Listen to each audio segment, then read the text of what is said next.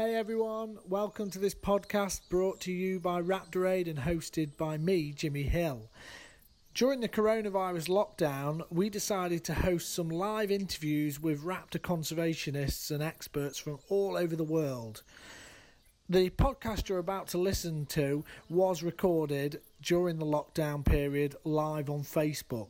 Apologies if some of it sounds a little bit disjointed and we go a little bit off track with questions from the audience, but hopefully you'll enjoy listening to your favourite expert right here on Raptor Rambles. If the fastest falcon on the planet is your cup of tea, then you are in luck because we are about to chat to Ed Drewitt, author, tour guide leader, and peregrine falcon expert. Now, Ed has been monitoring peregrine falcons for well over 20 years, and he has found some absolutely fascinating stuff out about this species. Ed's also the author of the book The Urban Peregrine. Now, I must make a small apology because during this interview, my Wi Fi cuts out and I completely disappear on Ed. But ever the professional, he carries on until I manage to log back in. So thanks for that, Ed. We hope you all enjoy the interview. Right. Okay. We should be live on Facebook on Raptor Aid. Um, Hi, everybody. Ed, thank you very much for joining us. Um, those of you that don't know, Ed Drewitt is a naturalist superstar, knows all sorts about all sorts. He's wonderful. Um, I'm very fortunate to spend time with him in a raptor study group that we're both involved in in Ed's local area. And and yeah, bit of a whiz on peregrines and prey remains, um, but we'll get on to 20, 22 years now. Does that make you feel old? Yeah, just a bit. so we'll yeah we'll get onto we'll get onto peregrines and your books and urban peregrines in a in a bit. Um, so it's dead straightforward, like I just said to you, Ed, and I'll hopefully get some questions in. I'll try and keep an eye on Facebook. Yeah, lovely. I mean, if you've got, you know, if you've got any questions on peregrines or raptors or just simply, you know, suddenly getting into watching urban peregrines, get in touch and uh, see if I can help answer your questions. That's what we that's what we want. Um, okay, well, start from. I always get people to start from the beginning, as I mentioned yeah. to you. Um, how yeah, tell us a bit about how you got your love of nature, how you got into it, where was the start, and uh, yeah, and then go go from there basically. Yeah, yeah. Well, my love of, my love of nature really comes from uh, when I well, I can remember as far back as being six or seven, and my grandma feeding the house sparrows and starlings when they used to be a lot more common back then. Um, going to feed the ducks. I come from Surrey originally, and in Surrey you've got quite a lot of village ponds. You don't see them in other parts of the country so much, but in Surrey you've got lots of little village or town ponds, and so we used to go and feed the ducks very well almost every week you know with bread and things like that uh, I still remember watching coots, you know, just just vigilantly watching these coots nesting on the nest, all that sort of stuff. And then when I went to, so I can remember being interested in nature when I was in in my first school when I was six, 7 mm-hmm. But then when I went to middle school in Surrey, in Epsom in Surrey, my teachers really encouraged me um, to be into nature basically. So i had this i had this passion and they encouraged me through sort of doing wall displays in the classroom uh, you know bringing in all sorts of skulls and things into the classroom. I remember we found this pheasant wing uh, in the middle in in our on in a, the church that we used to do our church services at you know like like yeah. um, christmas services and that sort of stuff so we were we were there doing um i think artwork or something and and looking at lichens on gravestones and i found this wing of a pheasant when I was about 10. Yeah. so even at 10 years old, I was interested in in prey remains of stuff. And and I remember once we it was a bit gruesome, but we found this jay's head in our little nature reserve at our school, Ooh. brought it into the classroom, and then over the weekend it came back in on Monday morning and it was crawling in maggots, but never mind. but anyway, that's all the sort of stuff that has helped me be what I am. But I also remember we had these plum trees at school, and back then, greenfinches were much more common than they are today. And the greenfinches would, would feed in these plum trees and preen during, during the summertime, and they were molting their feathers and growing new feathers. So, as a 10 or 11 year old, I'd pick up all their feathers and then bring them home and then try and lay them out in, in, the, in the order that they would be in the wing, you know. Yeah. I had this, got this fantastic feather collection that I, that I, that I sort of cooked up, as it were, when I was 8, 9, 10, 11. And it's my prize kind of feather collection. They're in my dad's old cardboard kind of drill boxes that he used to get. And I used to have these layers of cardboard with um, cotton wool and and just lay the feathers out and they're still they're up in the loft now you know just as they were from from all those years ago so that's where it all began then because you are a bit of a whiz really when it comes to feathers and identification. So it is and actually my, is... my passion for peregrines comes from more from prey remains and what they eat. So when i when i first went to bristol university to study zoology yeah.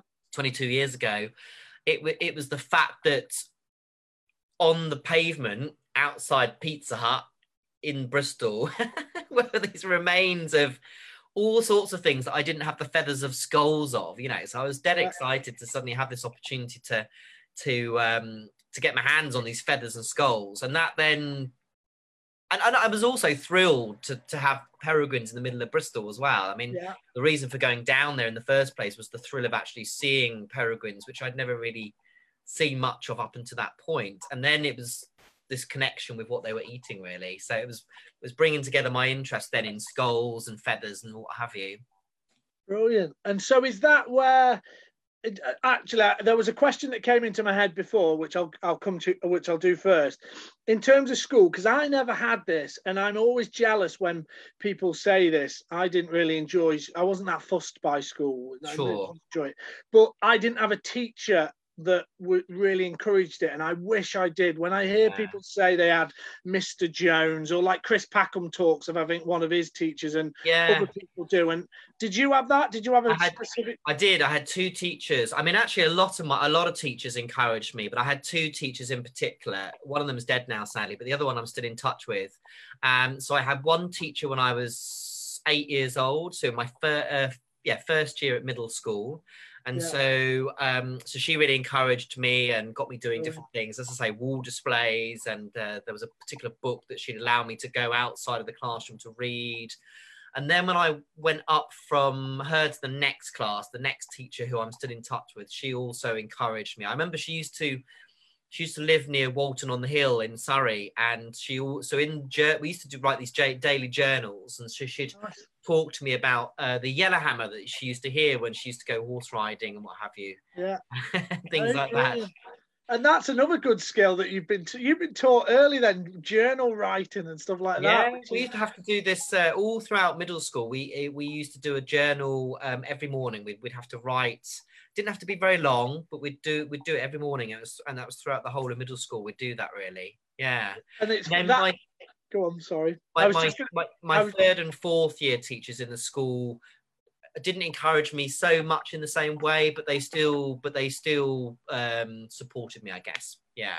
Brilliant. Yeah, it just it just going back to the journal thing because it's funny at the end of every talk, and you, I'll give you, a, I'll preempt you here now. I ask the person a, one bit of advice to give someone wanting to get into raptorology. And funnily enough, Eugene Potapov, uh, the last talk we did, Dr. Yeah. Eugene Potapov, picked up his journal on his desk and held that up and said, This is write a journal. Every time you're out in the field, write a journal. And it's one thing I'm cr- not very good at, actually, I have to admit.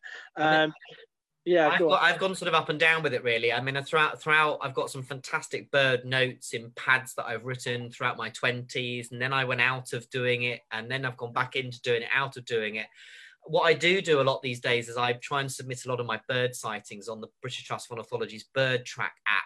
Yeah. Um, because I can just do it there and then, and I've got two young children now, so so trying to write it out by hand is much harder. But what I do still have is I have a daily journal of of the garden birds that we see, and I submit sightings to the BTO's Garden Bird Watch. I still do that, but but yeah, you're right. And and also I have um I have books where I write down all my peregrine related prey studies and stuff like that really you know so um brilliant okay so university peregrines outside pizza hut um, yes. that sounds. I mean, that, that sounds like my perfect peregrine. There's no exaggeration. Pizza so. Hut here. This tall building called um, Castlemead Tower. It's still there. Was here, and then prey remains on the pavement below. And I'm just like, that, that would be perfect. A picture in one hand, binoculars in the other. Peregrines, magic. Anyway, um, so were peregrines the first raptors that really you got into, or were there any? Was there anything before? Sparrowhawks, actually, sparrowhawks first of all. So when I used to live in Surrey, uh, we had woodland and and common land uh, on the other side of the road from us. So when I every day I'd go into the woods after school and uh, so I got very familiar with the calls of young sparrowhawks. Mm-hmm. I mean, this was back in the 90s, really. So sparrowhawks were still sort of coming back, I guess. So in July, August time, I'd always hear the the screaming calls of the babies. I could never see the darn things, but I could always hear them. And one one year, I found the plucking post of one of the adult birds, and so that was really exciting because I was finding feathers of blue tit and great tit, goldfinch, long-tailed tit. I can still remember finding it in now I can yeah. still remember the excitement of finding this this this plucking area, you know, this plucking post. Brilliant. So sparrowhawks definitely, and then I I saw I saw my first peregrine in in 1990 when I was 10, 11 years old. No, it was 1991, sorry, at Yat Rock. So although I come from the southeast, I, I visited Herefordshire with some with um with a friend that lived up the road. Saw my first peregrine then, and little little did I know that seven or eight years later I'd then be you know watching them in more detail really. But i'd say i'd say i grew up with sparrowhawk and kestrels more so really. Yeah. buzzards in in back in in the 90s and the noughties we didn't have any buzzards. We do now but no buzzards. We had no red kites. Yeah um so really really back in the 90s it was just kestrels. They were still doing pretty well then and sparrowhawk that was it. Yeah a lot of funny enough uh, we've we've probably talked about I don't know, 12 or 14 people now on this. And Sparrowhawk comes up a lot as people's bird that they, you know, remember the most. Yeah. It's one of the first birds for monitoring anyway, you know, and finding nests or observing them, you know, different behaviors and so on. So, yeah, it's quite interesting. And it's almost like, I suppose, sparrowhawks have dropped off the radar. I always think I don't spend enough time looking for sparrowhawks. They're one dropped off a bit bit of the radar for some people. Yeah, I mean, I think for me, they were always every year regular in the woods, you know, um, and the young calling in June, July time, really. But I don't, having moved more well to Bristol first of all. I did, I did um, manage to find a nest at the University of Bristol actually back in about 2003. We had a nest actually in the gardens at the University of. Bristol. That was really cool, and I actually remember going there early one morning and actually seeing the male and female collecting nest material. And it was the weirdest thing seeing this, this majestic bird of prey, woodland bird of prey, with sticks in its beak. it didn't look right. Yeah, yeah. So that was really cool. But I live in the Forest of Dean now, and I've got to admit that um, we have a regular sparrowhawk, but I'm not, I don't really see or hear that much of them. I don't, um, there's a pair not too far from us, about 20 minute walk away, where I have heard them calling, and there, there is obviously, there's definitely a territory in a nest there. But yeah. I definitely don't, I don't have the same relationship with the sparrowhawk that I had when I was growing up. Definitely not. Well, that's because you're you're in the heart of the bigger cousin, aren't you? There, so uh, yeah, keep the sparrows keep their head keep their heads down a bit, maybe. Yeah. yeah. Um, I yeah, I I remember one of my most vivid childhood memories was sitting on the playing field, but and in the village we used to live, and a sparrowhawk coming over the top of the hedge right in front of us, seeing us swerving off and dropping wow. a blackbird, and it had a blackbird in its ah. feet, and it dropped it and then flew off. And of course, all, we all scrambled over to the to the blackbird to poke it and have a look. And it was obviously long deceased, and we left it. And moved on. But yeah, that and that's there's a, that was yeah one of my first memories. So they are wonderful. Yeah, uh, actually, about about a month ago, I was just out. It was in the evening, just getting dusky, and I was out. I got a little three year old, and we were just out. And at dusk, this sparrow, I could hear all this screaming sound, and this sparrowhawk was flying across the open space at the back of us with a live blackbird still in its talons. Oh wow! My three-year-old, you know, was taking it all in. You know, like, Good. is it still is it still alive, Daddy? No, it is still alive. Yes, but it's not going to be for very long, much sooner, I'm afraid. Wow, what a, what a thing to see at three years old. That's awesome. I know. okay, okay. So peregrines obviously have, have, have made up. When did when is it? Was it Bristol? And they really started to become a big part. Yeah, so so back in 1998, when I went to Bristol, I there was a chap called John Tully. He's not alive anymore now, but he basically had already been studying the diet of peregrines in Bristol, and he had set up the the Bristol Ornithological Club had set up um, a peregrine watch in the 1990s because back then peregrines were more vulnerable to being um, persecuted in the Avon Gorge. Mm-hmm. And so the BOC had set up this watch, etc. So by the time I came in 1998, that was all quite well established. Yeah. And I was really, I was really an eager student, really, and I really wanted to see see wild peregrines in Bristol. So John took me down to the city centre in Bristol and showed me them, and um, he helped me sort of collect the prey, and and it kind of went from there, really. Brilliant. I kind of took over. He was getting to a point in his life where I think he was he was wanting to sort of pull back a bit on peregrine staff and and giving talks in the evenings about birds. You know, he was he was retired and just wanted to sort of pull back a bit. So it yeah. was an opportunity for me to to move Step forward with it. Yeah. Excellent. And to be honest, really looking back now, 20 years, um, I think I was just I was just, you know, you often hear this, a bit of a cliche, but I was there at the right place at the right time I, I don't think a young 18 year old would have the same almost like relationship or opportunity with peregrines today yeah. because there are peregrines everywhere today and there's people everywhere watching yeah. them but back then you have to remember that the only people really watching peregrines in urban locations was um, somebody in exeter a few nick dixon a few people down in sussex uh, graham roberts for example dave morrison in, in london and that's about it mm. Whereas now there's, you know, there's over a hundred kind of town and city locations, each with their own kind of like champion group, which is fabulous, of course. But I don't think I would have. I, I was very lucky, I think, to be there just at the right place at the right time to sort of um, a, establish, I guess, a, a certain place with with studying peregrines. So yeah, I suppose that's an interesting question, really. When so, I don't think I've ever asked or thought about this question because um, yeah I've, I've just taken it for granted per- urban peregrines when were really when did the phenomenon if you want to call it that start when, they, so it started to happen in the late 90s so in the late 90s you had birds in exeter chichester brighton um, right. possibly in london and that was about it um, yeah. so then when we got to the noughties to the 2000s you had them in places like bath for example. Um, i think you were starting to get some birds in the london area. But again you know that was about it. Yeah. then when we get to the mid 2000s um, they were definitely starting to appear in many many more places by this point. Um, so yeah but certainly I, I, would say sort of mid mid to late 90s was when they really started to appear in in, in key key urban locations. Yeah. and then it was the early 2000s that they really started to nest in places like Bath. And then it's from those places they've sort of spread out really, you know. Oh, so throughout the two, I would say that it, re- it really started to, urban locations really started to get covered by peregrines during the 2000s. That's that's when the the coverage just went whoof, blanket, you yeah. know. Probably probably from about 2005 more, I'd say.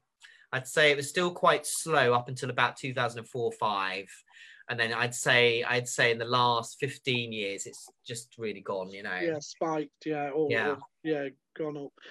Was there again I don't know the answer to this I'm going to ask you was there any was this known well enough in other countries? It, it wasn't something that was unique to the UK I'm assuming America maybe? Where was it happening? Yeah so in America I think urban peregrines were more established. But I think really across the whole world, it happened around very similar times, to be honest. Right. When you, I went to a peregrine conference in 2007, and it was very clear that peregrines were creeping into urban locations, but it, it seemed to be a very Western European thing. So although it was happening in um, Eastern European countries, generally then and actually even now a lot of peregrines there are still quite sort of mountain mountain birds actually. Mm. There's still there are some urban birds for example in hungary and romania but but generally they're much more rural mountain birds. So the urban phenomenon is there but it's much more of a western european thing. The netherlands france germany bit of poland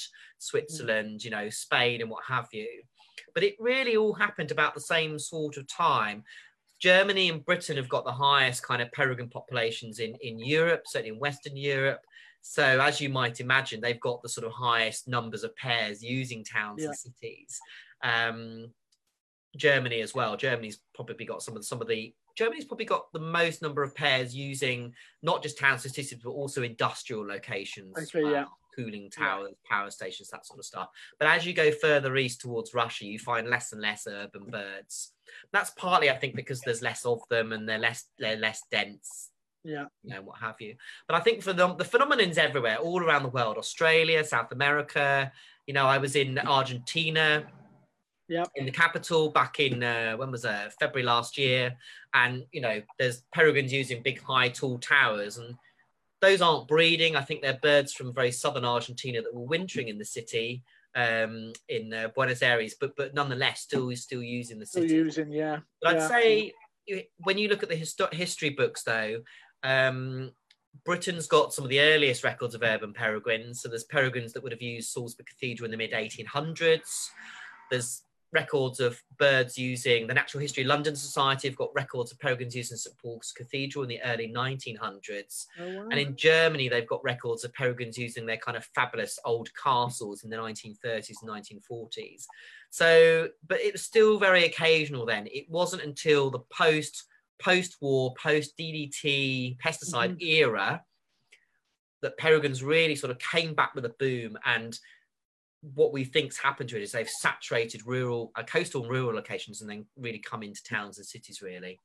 And that's uh, yeah, it's interesting to hear those historical um, points because one of the the I get thrown at me a lot by anyone who's anti peregrines in urban areas, usually some someone relating to the pigeon fancying fraternity. Uh, mm is that oh it's not natural they shouldn't be there.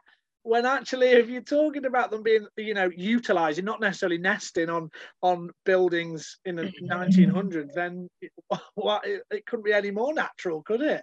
No absolutely. Yeah. and of course what we what we don't know of course is is you know before records began as well. You know birds of prey uh, you know have gone through quite a tough time really over the last sort of three or four hundred years. But prior to that um, they were regarded very highly in society. And yeah. so actually it's quite possible that before records began, um, they were using some of some places. I mean, Tewkesbury Abbey may well have been used by peregrines 500, 600 years ago before they went through that phase of, of being on the wanted list, you know, kind of thing.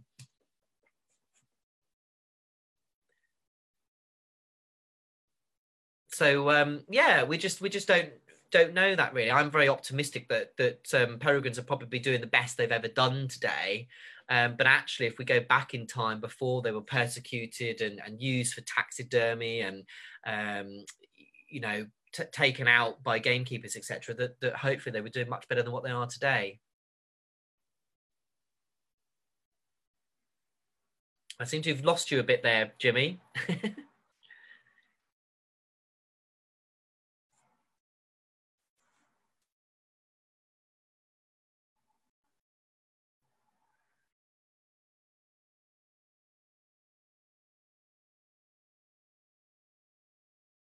well, hopefully we'll get hopefully we'll get Jimmy back in a moment. It looks like that uh, he'll call back in a moment.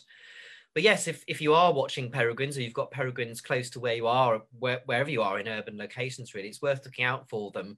Uh, young birds are starting to fledge now and uh, so are quite noisy uh, when they're calling mum and dad for food and also just much more visible and actually, over the next month, they'll be flexing their wings, exercising. Mum and dad will be bringing in food for them and letting that food go, sometimes alive, sometimes dead, which the young peregrines will then be chasing after. So it's a fabulous time now to go to a city or a town near where you are and, and actually to keep an eye out and watch uh, for peregrines.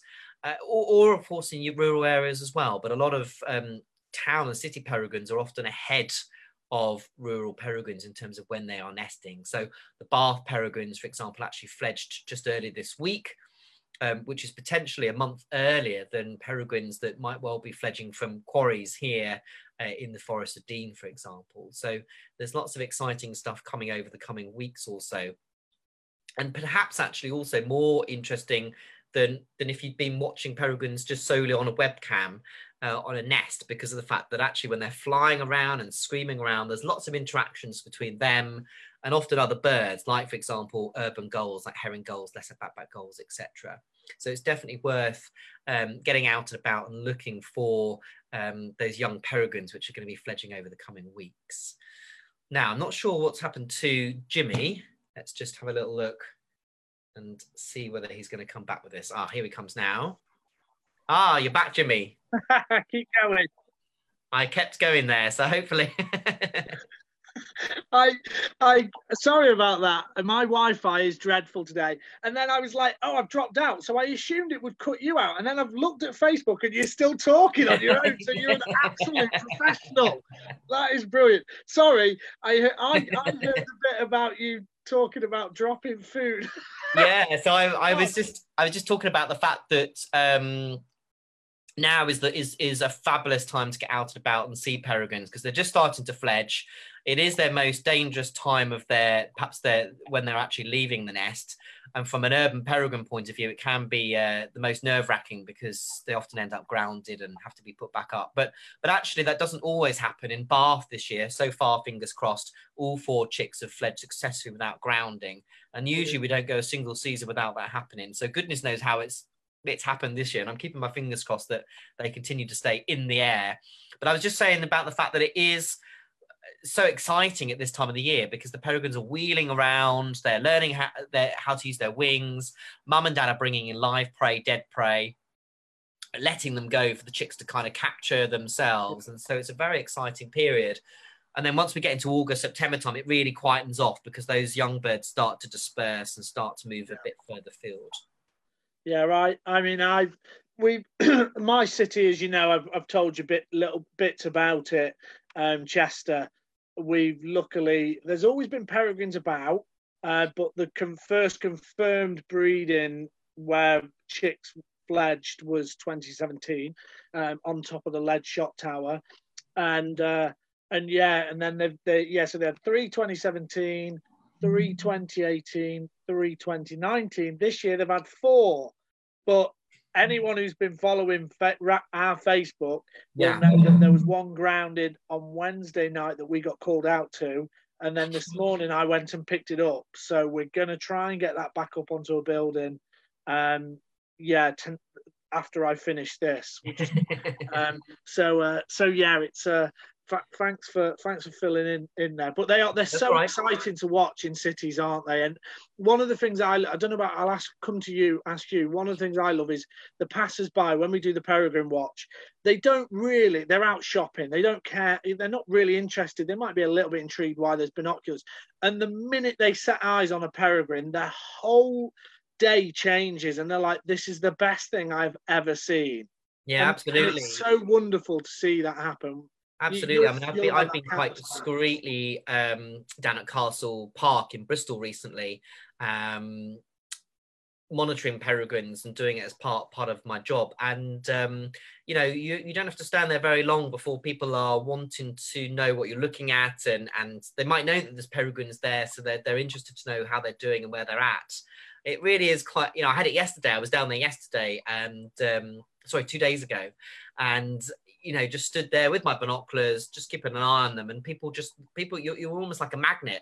People come over and want to know what's going on where they are you know what they are sometimes if they don't know what they are. Yeah, yeah it's quite an incredible experience actually. No it is. I... if i was just stood there looking at the starlings on the lawn everyone would just walk past. But there's something about the fact you're just looking at at, at yeah. a building seems to uh, uh, people behave differently towards you yeah i've I've um yeah I've experienced yeah I've had, had people just being at, at, like over the moon and they're like this has made my day that you know we were just out shopping we never knew there was peregrines here. So it's a it's yeah it is a wonderful and people really buy into it. And that's why I think urban peregrines are so valuable. Some people say to me oh you know should they be there? Shouldn't they be there? And I'm like the the amount the the the, the the reach that they have for people who don't normally think about birds of prey and predators is fantastic. Absolutely. And actually, over the last 10 weeks with the lockdown, no, they're about the only species that has really had,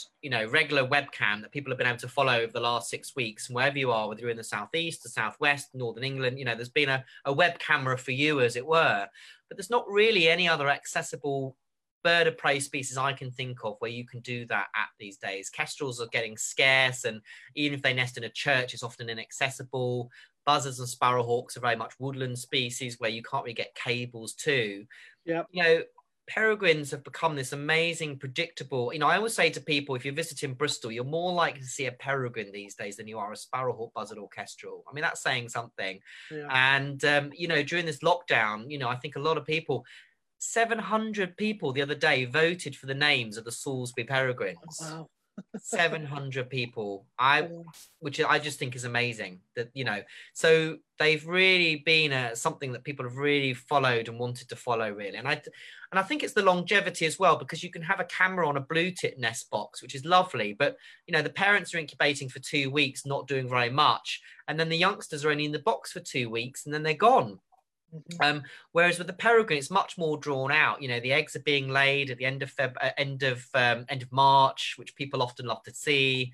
Okay, the incubation period is quiet and the bird isn't doing much, but even so, people still like seeing that happen. Um, and then throughout the whole of kind of um, uh, when yeah, May and and first half of June, you know, you've got them them them growing up. So it's, the, it's a really nice period that people can really watch them over. You know.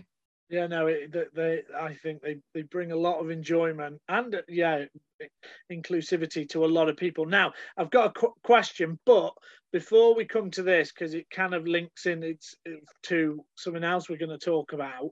Um, your book, show Yeah. us the book again. So Uh, here's my book. Urban So the reason I wrote it was that in 1993, Derek Ratcliffe, I wish I'd met him, but but an incredible man, made the link with his team between why birds of prey were declining and, and DDT and pesticides. And he wrote a fabulous book. I mean, it's like, you know, I use it all the time, the Peregrine Falcon. But in here, it's over 300 pages long, and there's about a page devoted to kind of talking about urban peregrines. And that was it Mhm. because back then, of course, when he wrote that book, there was they weren't really urban. Do you know what I mean? I mean, you know, I said to you that they started to come into places late '90s. Well, his book was published mid '90s. You know, so by the time he'd actually written it and got it to the publishers, it was Yeah. there, were, there weren't really any urban peregrines. So in, in 2014, actually 2013, 12, I put the book together. And really, what I wanted to do was that I I was very conscious that there was lots of information about urban peregrines out there in papers, often foreign papers from from around the world, um, but there was nowhere where they were that was brought together. Yeah. And although there's quite a lot of open access papers these days, certainly back then, even 2014, there wasn't, and a lot of people wouldn't necessarily know or want to access some of those papers anyway because they're not always the easiest to read. Yeah. So so really I just felt that it was it was time, you know, we knew enough and it was time to be able to write a book about urban peregrines, dwelling peregrines. It's written for the non-expert. So it's written in a sort of it's, not- it's written for the non-expert, but it's still scientific in the sense that it's, get- still going through the whole biology and how to study urban peregrines, but, but it's not written in a sort of dry way. You know, it's written Yeah. hopefully in a, in a in a in a very accessible way and it doesn't shy away from you know talking about conflicts. It, it, you know it does also talk about perhaps how we can all work together to to consider peregrines as well you know and, and thinking about man's influence and impact on peregrines. But yeah and then and you know and, and no doubt since i even since i wrote this six years ago or had it published six years ago there's there's more to add to it i'm sure since then. But uh, hopefully this is the kind of first in in in you know perhaps other publications that will come out about about urban peregrines really Well, you look for there you go. You've just lined yourself up for a second edition. there is a second, or- yeah. or I mean, the second book, I've got Yeah. another book coming out now, which kind of relates to urban peregrines, which is all about the identifying the prey remains of raptors. So obviously, over the last twenty years, I've become very, very good at identifying the most minuscule of feathers from a bird. And so I've got a bird called Raptor Prey Remains coming out, a book even, not a bird, book Yeah. called Pra- Raptor Prey Remains coming out this month. Uh, it was delayed by a few months because of um, COVID 19. And what it is, it's a photographic book. Uh, and it's the first step for somebody that finds feathers or a head or legs or wings on their lawn, or if you're actually a raptor specialist going to a nest of a bird. So it's not, you know, it's it's not the kind of it's the first step of giving you how you are most likely to find that that that bird mainly yeah. birds it does have some mammals in there as well like rabbit and and um, frog and toad and and other things but it's mainly birds yeah because those are the things that people generally find find the most of and also can be the more the more challenging to identify yeah so it's the first step. And over the last 20 years, I've become very accustomed to what it is you're most like to find of a teal duck or a blackbird or um, a woodcock. And that's what's illustrated in the book. And then there, there is information in the book that can help you go to the next level, go to something like another book or a website like Featherbase to actually then go to the next step of identifying it or, or, or, or going more in depth, if that makes sense. Yeah, absolutely. Brilliant. So that's well, coming I, out this month that that the Urban Peregrine book's brilliant, I, and I, I think it's a real credit to you, Ed, because it's so. I think it, again, it is so important to to be able to condense all that scientific hard hardness and and it is you know it's intense some some of the papers and and and also you know who doesn't like looking at a, a good picture of a peregrine and that beautiful is, beautiful photographs in there as well yeah. I mean, that's one thing I'm really proud of because when you're doing a book like this, you know, you're doing it for love, not money. Um, but there were some fantastic photographers. I mean, the cover photograph is by Sam Hobson, who taken some beautiful images of, of peregrines in Bristol and Bath. But all throughout the book, actually, people were very generous in, in providing photographs of, of urban peregrines, and um, which which which just really enhances the book when people are reading it and looking at it. Really, you know. You know, it is. It's a it's a credit to you, and I I look forward to seeing the the prey range one because it does it does interest me. It's, I, I, suppose it's one of them morbid things, isn't it? That you yeah, you, but I, but I hope it's also I hope it's also a beautiful book for people because although it does have lots of dead things in it, there's also some beautiful photographs. I've got some beautiful photographs of um, teal duck feathers against the black background, really, with the beautiful green um, secondary color. There's there's some beautiful photographs of pheasant feathers and partridge feathers in there and other things as well. So it's I hope that it's also a beautiful book in yeah, terms yeah. of what it's providing. And although it does have some perhaps more gory things in there, um, I think I hope that the way it's set out actually it feels it feels appropriate rather than yeah, yeah, macabre. Oh, right. Yeah. So, well, this kind of leads us on to the question. There's this this scallywag Gareth Jones has uh, has asked, "What is the largest prey item you have found?" And I What's assume it means by species. I don't. Yeah, I, I think so. Yeah. So it's a really good question. So you have to remember that a that a female peregrine falcon weighs over a kilogram. She's a big bird. Male bird is slightly smaller, hence its name Tiercel, kind of two thirds the size of the female. And yeah. my specialist area has been studying the diet of urban peregrines. So you have to remember that a lot of prey that peregrines are taking, we think are being brought in from from outside. They are taking pigeons and starlings and some birds, like even like kingfishers, for example, in some parts of Derbyshire, in the city. But we know that they're going out of the city. So they have to be able to carry big prey back. And some of that big prey is just too heavy. So we know, for example, that out in the countryside, they will take things like widgeon duck. They will sometimes take little egrets. I've, I've got more than one record of people writing to me and telling me that they've taken down little egrets. They are known to take things occasionally like small geese and grey herons. Um, from my own studies, the largest prey they've taken have been ducks mainly. So I remember in Bath, um, we found the remains of a gadwall duck, which is kind of about the size of a mallard duck. Uh, in Bristol, I have actually found the feathers of widgeon duck. So mainly duck-sized birds, you know, they're kind of around a similar weight to a wood pigeon, so um, and generally taken by the female, but they're they're still quite hefty things to be bringing back, you know, mm-hmm. a kilometre or two into a city or so. Anything bigger than that, like maybe a heron or an egret or even a small goose, I think will get eaten in situ in the countryside. Yeah, absolutely. the smallest bird has been gold things like gold crest and wren they do very occasionally take those. More often, they take things like blue tit, great tit, um, even chiffchaffs, willow warblers. They will take amazingly. Um, so, so probably the male taking those. Yeah. But yeah. So the whole yeah. spectrum. what one of the first peregrine sites under license I was lucky to be invited to and go along to many years ago, but I'll never uh, well I'll never forget it for two reasons. It was at a cement work, so it was filthy. yeah. And then um yeah, up up one of the lift shafts.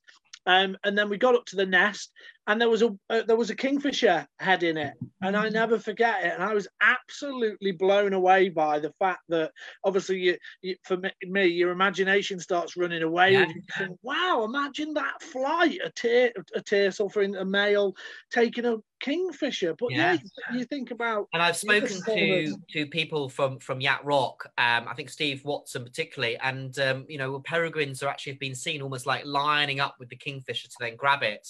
And most recently in Belper in Derbyshire, they've been taking some urban kingfishers.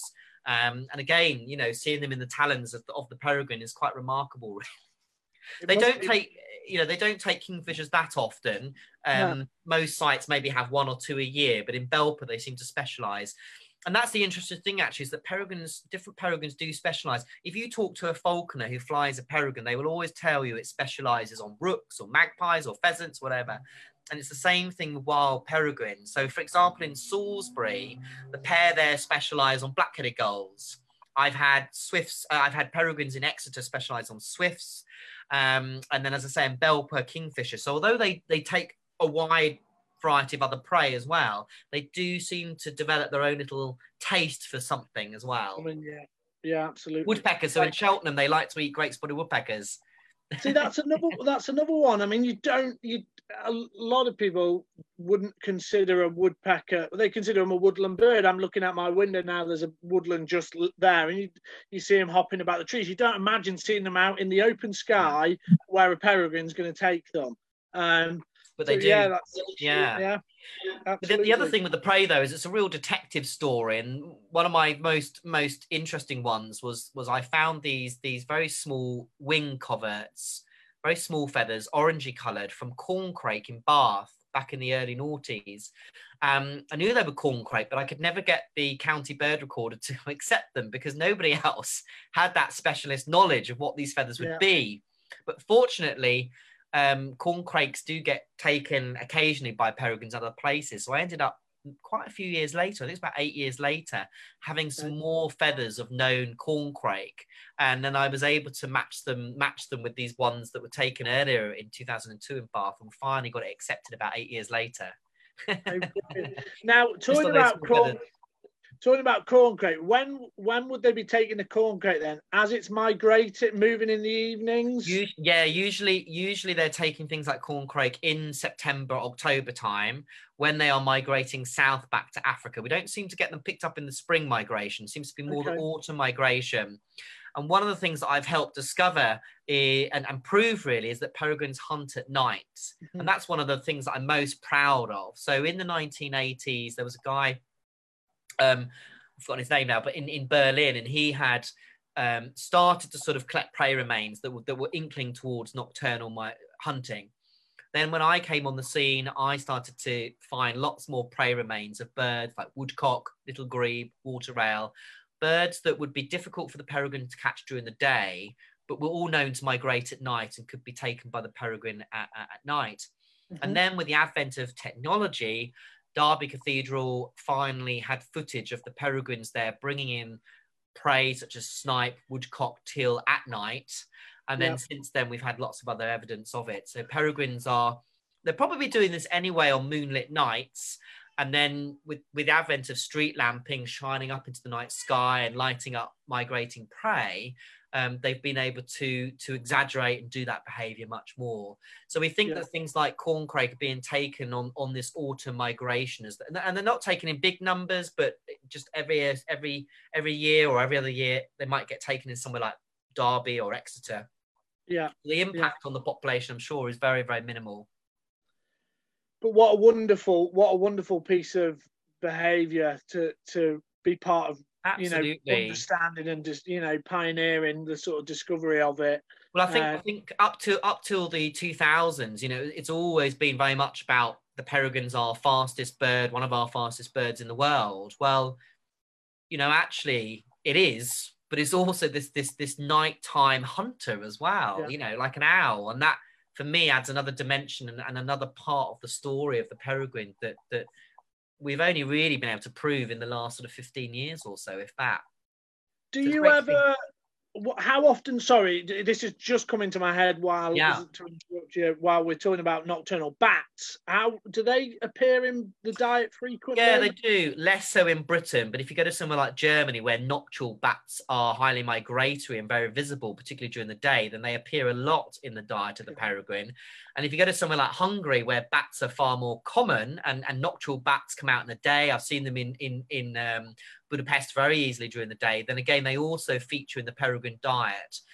Here in Britain, less so, but they do still appear. So I've had records in Bath, um, in Exeter, nocturnal bat, pipistrelle bat, Wakefield. So they do take bats, but much less. They seem to be much less important in the diet. I think that's just because there's less bats around in Britain. We have a slightly cooler climate. A lot, many of them are, are obviously in danger because of um, how, how perhaps we, we we tidy things up in this country with our roofs and woodlands. So I think there's just this, and also there's a warmer climate in Hungary and Germany and places like that. So I think there's just there's just more bats around, more insects to eat in those countries. So they do eat them, but but in this country they're primarily a bird a bird eating specialist, really. So uh, that moves us on. Well, it's kind of nicely another question. What's the most unusual prey item that if you can think of one or yeah, two. Yeah, really good question. So I think the one we've recorded over 100 species in Britain now, the peregrines feeding on on all manner of different different sorts of things. I think some of the unusual ones are things like nightjars that they take, although that links very nicely with the, the nighttime hunting.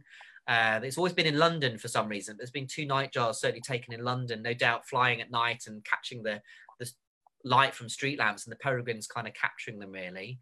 Yeah. Um, coots are quite unusual in the diet. So they take things like water rails and, and, and, and moorhens quite often, um, but not coots. My theory is that coots are, are darker plumage, more darker plumage than the water owl or moorhen. So they're less likely to be spotted at night under the street lamps. Um, they're not a rare prey item, but they're uncommon. Oh, um, um, and the other thing, actually, on the on the, on the on the note of the of the rails, which is what a coot is, is um, spotted crake. So spotted crakes are a really super secretive rail that aren't very common in Britain, but they also get taken during that nocturnal migrating period. So I'd say those are some of the those are some of the rarer runs, really. Um, trying to think what else really you know various different wading birds and um, you know woodland birds things like that. Roseate terns occasionally get nobbled. But really it's a it's a whole spectrum of different stuff you know. Yeah well clearly obviously yeah across over 100 species. I know i know following nick dixon's stuff down in exeter as well he's he's got a huge yeah, library of, of um, but I think yeah. when you when you study the peregrines long enough, like I have, you do see patterns of different things. So you do notice things like black-tailed godwit, golden plover, lapwing appearing in the diet more and more. Once you get a bigger sample size, you do see that mm. although they have a, a, huge range in their diet, there are certain species that, that are either easier to catch or are just more prevalent in the environment, you know. So avocets, for example, I mean, avocets, as they're increasing in numbers, are appearing more and more frequently now in, in the urban peregrine diet. Brilliant. Yeah. Okay. so you, now I have to talk about some other birds. I'm just keeping an eye on the time. Yeah. Um, you don't.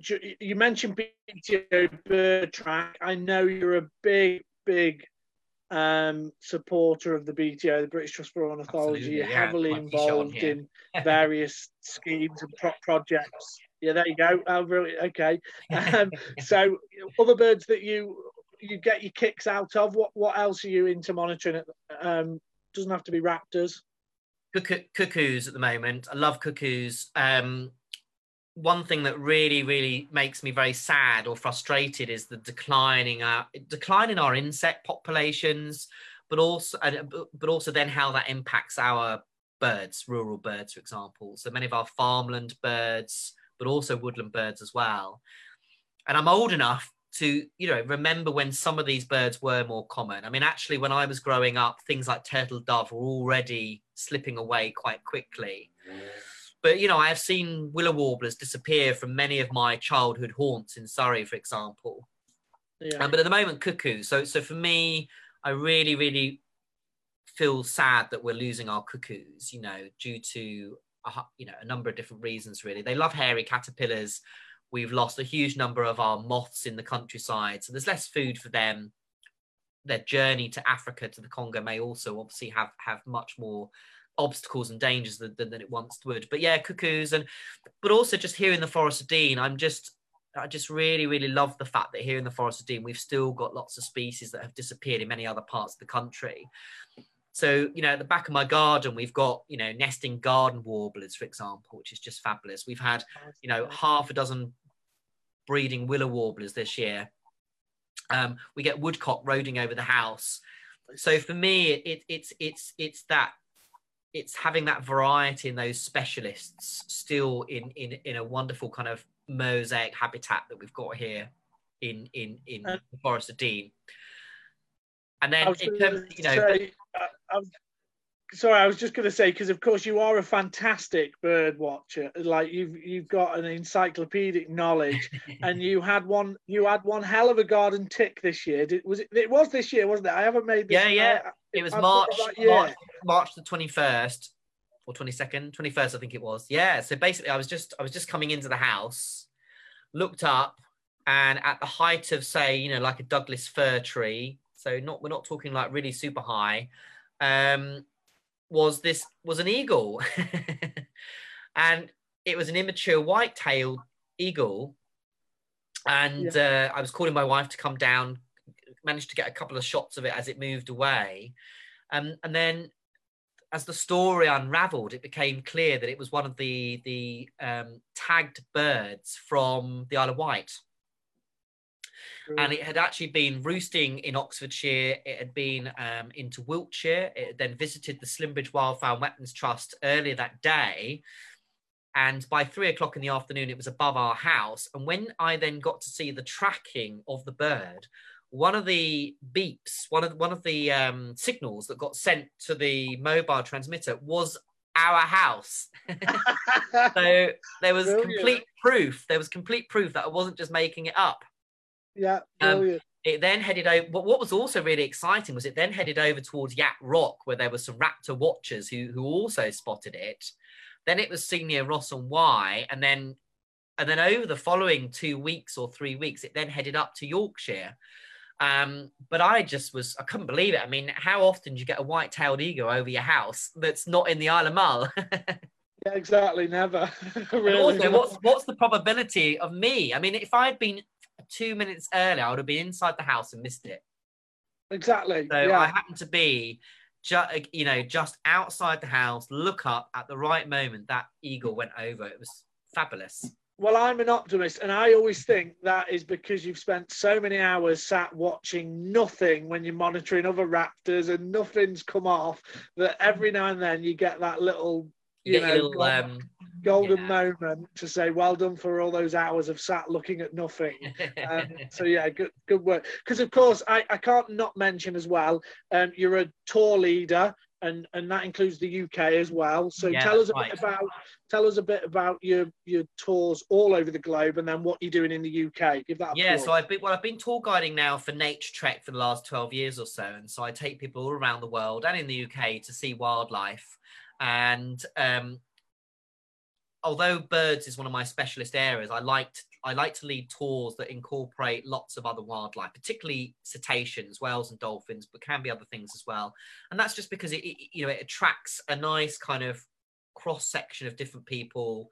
And also, I, I, you know, although birds are one of my specialist areas, I, I, I have real, I get real joy from seeing butterflies, mammals, whatever it is from around the world. And I've been lucky enough to go to the Arctic and Antarctica, Madagascar, but actually, and I love those places, don't get me wrong, but I love, for example, being in Romania in the Danube Delta, just being surrounded by reedbed birds and cuckoos and snakes and being up in the Carpathians looking at bears. So you don't always have to go that far from Britain to, I think, enjoy wildlife.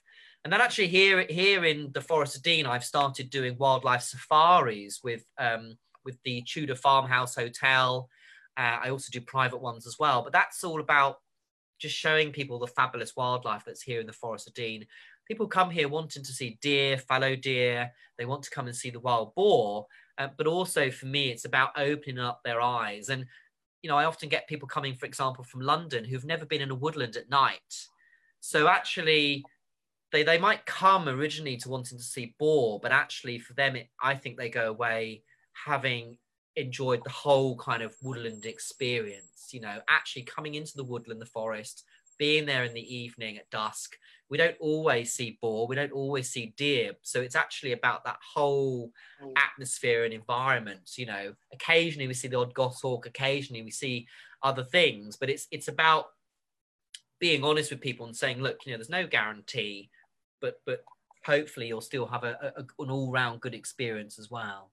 Brilliant. Yeah. Well, we'll um, I'll make sure I get. I, will in the comments. I'll put your um, I'll put your webs. We'll put the website up and make sure. Yeah, lovely. Sure, we put plug that and, and the books as well. And I, and I also specialize a lot in bird song as well. So a lot of my work in springtime is is leading dawn chorus walks and taking people out, hearing bird song. And I do a lot of identification courses as well, particularly for the BTO, but also for wildlife trusts like the Gloucestershire Wildlife Trust. And so I get a lot of enjoyment out of that as well, taking people out and helping them to, to open their ears to bird song. And I'm learning all the time. I mean, since coming to the Forest of Dean, I've really managed to get my ear around the spotted flycatcher, which has a squeaky call that sounds very similar to baby song thrushes, sounds very similar to the calls of robins. You know, so even even now I'm still learning new sounds. And and actually, when I go tour leading abroad, it's really good for me because I'm put into the position of often my participants. Because when I go to a new country, I'm listening to very unfamiliar birds and having to learn them and, and repeatedly yeah. ask the tour leader what they are. So, you know, I'm never complacent about it. You know, I'm I'm always learning new bird songs and sounds, even though I've been I do it professionally, you know. Yeah. Yeah. Okay, well that that was sort of brings us. We're nearly up to an hour, which I like to hit. So that brings us on to last the last question again, which I always sort of finish on and ask everyone: What is your one? If it doesn't have to be one bit of advice, what is yeah. your advice for anyone, young or old, that wants to get is just starting or interested in getting into the natural world? So maybe for birds of prey as we're on raptor aid but then you can give us one for general as well if you want. Yeah i would i would say just get yourself out there get yourself known by people locally or, or further afield and, and get involved with things. You know, when I was a teenager, from my work experience, I worked at a wildlife hospital looking after a whole range of wildlife from baby badgers to, to uh, tawny owls and things like that. I had woodpeckers attached to my chest trying to feed them, you know. Um, when I came to university, I got in touch with various different researchers and I went out um, helping to corral hares that were being tagged. I was going out to help catch bats. I was helping um, um, a, a, very good friend of mine today, um, Rob Thomas, who was researching robins and, and, and how they how they eat more food on a on when they can predict there's going to be a colder night and eat less on another night you know and so that gave me a really kind of broad idea and I, and I dabbled in things. I did some work experience with the bbc which i didn't particularly enjoy and it gave me the chance to see i didn't really want to go into that. Yeah. But i still stuck with the bbc and that actually what worked better for me was to be a consultant and to advise and to be uh, on the other side. I didn't want to be actually in the production. I wanted to be more as a consultant. So yep. my advice really is to get out there dabble get a taster of things you know, and see what you like, what you don't like. But also, it gives you a really good chance to get yourself known. And the one thing that I did, I think, from my mid teens onwards was get myself known. And even today, there's people in the RSPB who still remember me when I was 15 years old because I, I talked to them and I got to know them and, and, and that sort of stuff. So, you know, so if you're particularly wanting to get into the world of raptors, I, you know, it's about getting in touch with raptor groups and falconry centers and, and, you know, getting on hands on and, and, and getting the experience of, of working with those birds and, and getting the field experience as well. I don't think a lot, enough young people, I don't mean this in a patronizing way. So apologies if it sounds patronizing but I don't think enough young people ha- have that and get that field experience and so i think you know it's getting out there you know getting getting to going out there people that have got licenses so you can actually really understand how you find these nests what to look for. And that will put you in really good stead then for for both training but also then actually getting jobs i think in the future as well. It's you're you're absolutely right, and and just when you were talking there about getting out there and and learning new things, Ed, I, you know, a classic example of that for me was when I moved down to Gloucester for three years and met Robin Husbands, and he took me out.